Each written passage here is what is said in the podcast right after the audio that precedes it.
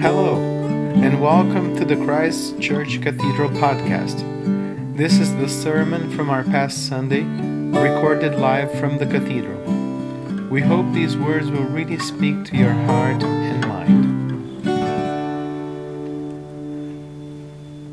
Just before I begin today, I want to welcome all those who are joining us here at Christ Church Cathedral for worship. I know that these are difficult days with the necessity to be apart, and that many are or have been sick with Omicron, including our clergy. So we pray for quick healing and for your ongoing welfare. I'm so glad that the Dean and the ministry team from the cathedral are here to provide a gathering place for us all to weather this fifth wave together with parishes from across the diocese. It's at times like this that the fact that we all belong to a diocesan family as well as a parish family becomes so important. So, a special greeting to parishioners from St. John's Lock Street and others who are joining us this morning from across the diocese. And now I speak to you in the name of God, Father, Son, and Holy Spirit. Amen. Well, the tree is down. The Holy Family have been tucked away for another year. The Christmas cake is almost eaten, a few crumbs left. The wise men have come with their gifts, and we've all tried to remember their names again. And the carols have imparted their good news, incredible news. Behold, in the city of David, a child is born, born for you, and his name will be called Emmanuel, God with us. Well, did God with us ever sound so good as it does this year? In the midst of another year of pandemic with a global climate crisis looming and with so much on our hearts and minds, it's maybe a little harder to move on from celebration and basking in the warmth of that name to the cold, hard reality of 2022 and closed parishes and schools and, well, just life as we know it.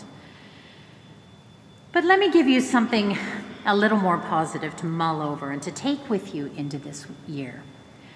And as we enter this season of the Christological cycle. Because Epiphany is the season when we celebrate God's glory revealed to all people.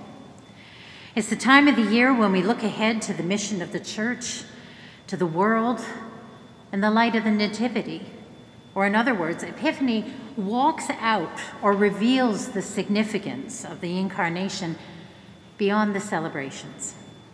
Because, as we all know, the church has a mission, God's mission, that we partner with, running to keep up with what the Lord is doing in our midst and joining the Holy Spirit as she blows uh, redemption and transformation through our world.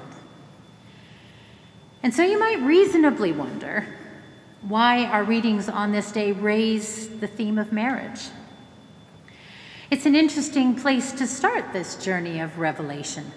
I mean, the first lesson with the, the metaphor of marriage as God married to God's people tells us that God never forgets or gives up on his promises, that despite all the twists and turns and stumbles in that relationship over millennia, that God always welcomes back her children with love and with forgiveness.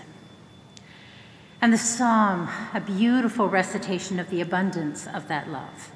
And St. Paul writing about the gifts of the Spirit, which are given in a covenanted relationship with God. And then there's the gospel with its setting at a marriage celebration, the wedding at Cana. And there are important things to be learned from all of Scripture about the relationship between God and God's church, because relationality is the name of the game when it comes to our Lord. So, after collecting his disciples, this wedding at Cana is the event that, that kicks off Jesus' earthly ministry. And we start off with a kind of a private miracle, a family miracle. It's a kind of warm up miracle it's not some flashy show of divine power. because it's interesting that only a few people know what actually happened at this wedding. And of course, the narrative tells us that Jesus was even reluctant to do anything at all at the event. It wasn't meant to happen, but the persistence of his mother led him to perform what has become one of the most famous of his miracles, his first miracle. And if we look carefully at the story, we can see how many layers it offers its readers. To start with, as one, as one scholar writes, of course, John frames the story so that it points ahead to the resurrection itself. On the third day, he says. And this phrase is really significant because it carries with it this Easter resonance. And he repeats it in the next story in John's gospel as well the cleansing of the temple and the promise that when the temple is destroyed, that Jesus will raise it up again in three days. So there's something about this wedding, this wine, which speaks of resurrection, of, of new creation, of new beginnings and new hope. And this reminded me that the important thing about this story is not how Jesus performed the miracle, but that it was Jesus who performed the miracle. Because this event is a showing forth of who Jesus is. It's an epiphany in itself.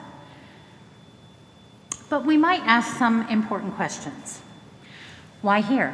Why at a wedding? Because the gospel writer John will have chosen this miracle carefully as the first one to describe.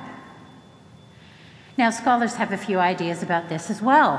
One being that marriage as a covenant relationship always points beyond itself to the more general theme of a covenant relationship with God. And I think that's true. And we'll return to that. And this narrative reminds us again that this is a story of several kinds of transformation, the kind that happen when God is at the center of things. In the first transformation that we see in this story, Jesus turns quite ordinary jars of water into extraordinary wine. And if we think about those stone jars for a moment, we'll notice a few things. The jars aren't initially for wine, but for ritual washing according to the law and the custom of the Jews. And normally they would have held pure water, but remember that in our story, they need filling, they've been emptied. And it's this detail that's interesting. St. John's Gospel is deeply symbolic, everything means something. And scholars have determined that in this story, the jars themselves have been taken to represent the law and tradition in Judaism. And notice that Jesus fills those jars again. Notice also that he doesn't reject them and what they stood for. And he doesn't fill some other vessel with wine, he fills those jars. And then he transforms the contents into something different but related, into wine. I think that's fascinating because Jesus does what he so often does in the Gospels. He gives new meaning to something comfortable and accepted, and the realization of that is arresting.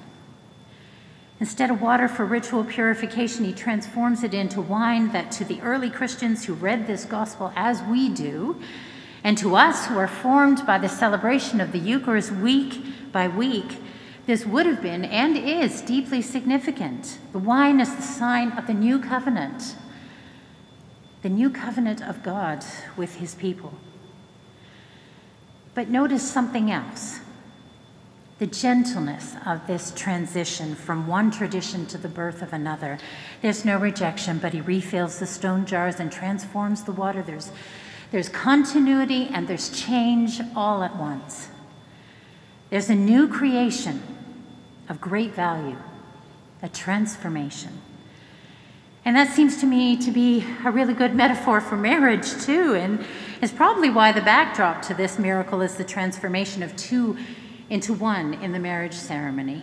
The union of two people produces a new creation. In the marriage ceremony, both then and now, two people ask for God's blessing on their relationship. And just as the water with God's blessing was turned into wine, so their lives will be blessed and transformed and be made new by their marriage.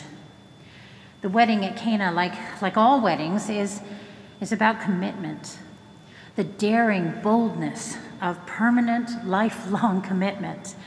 Not just the commitment of the couple's marriage here, but in this case, in Jesus' case, in Jesus' showing of himself as the Son of God. You see, this is where it all begins for him. For Jesus, a wedding was a, place of commitment to that revelation of his identity. It's when and where he showed who he truly was to his followers. And here we get to the big picture. John says elsewhere that Jesus did plenty of other signs, but John has chosen this one, the wedding at Cana, very carefully as the opening one in his sequential narrative. And as Bishop Tom Wright says, everything in God's creation points beyond itself. And the same is true of John's gospel. The gospel is all about the marriage of heaven and earth in Jesus Christ. A commitment to the revelation of love is shown here in Jesus in revealing himself as the Son of God, but also in setting his feet finally on a path that leads to a painful and epic place the cross. This is a, is a deep and terribly committed love. This is the kind of love that's meant to be mirrored in a covenant relationship. A love so deep and mature that exists between two people that they can offer themselves in all that they are and all that they have to a new relationship. One that promises to be a, a, powerful sign of the kingdom of God and a new creation in which new gifts are raised up by the Spirit and, and offered to each other and to the community of the church. And in a very real sense, this is what the Spirit is always up to in the church the gifts, the ministries, and, and, and the workings that the Spirit pours out on us, as St. Paul reminds us in his letter to the Corinthian church, are all signs of God's new creation that's constantly emerging all around us. And we know that this love, this love is different Christian loving is different because it has as its template Jesus Christ. St. Paul tells us that in love we should clothe ourselves with compassion and kindness and humility, meekness and patience. He tells us that forgiveness is central to our relationships. And, well, we also know that this kind of love, well, it's a journey. And so the church grows in loving and will grow by loving. Now, love, as we know, can sometimes be hard work. We see that in our relationships and we see that in the church. Some days it's all we can do to bear with each other. But there we have a pattern to follow. Just as we have a God who gives his only Son in sacrificial love for us, in the spirit of this same loving and generous God, we in the church give ourselves to each other. Covenanted relationships, well, they really help us to discover that the more that we give of ourselves, the richer we become.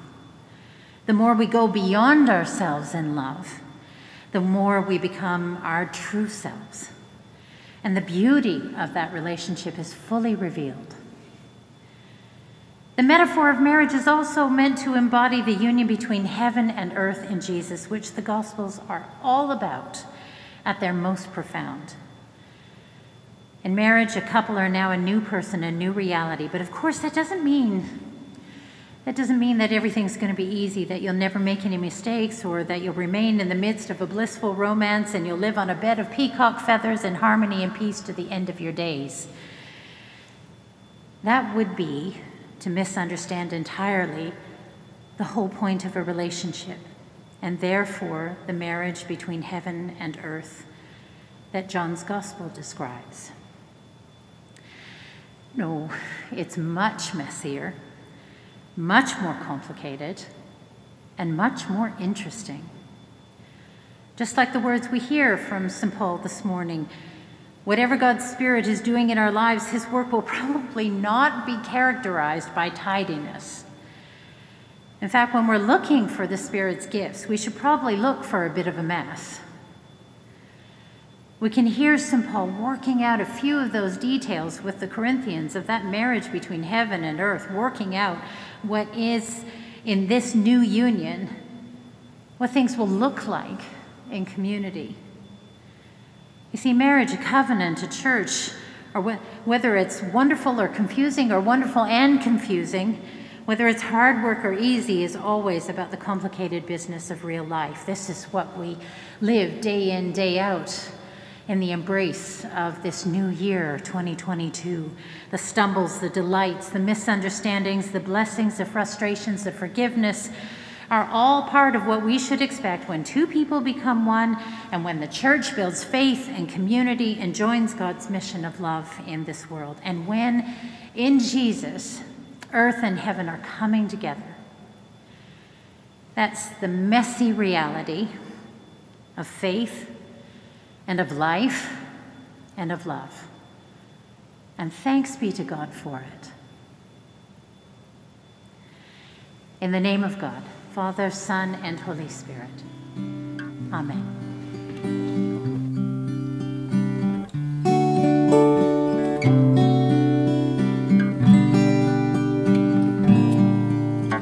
Thanks for listening.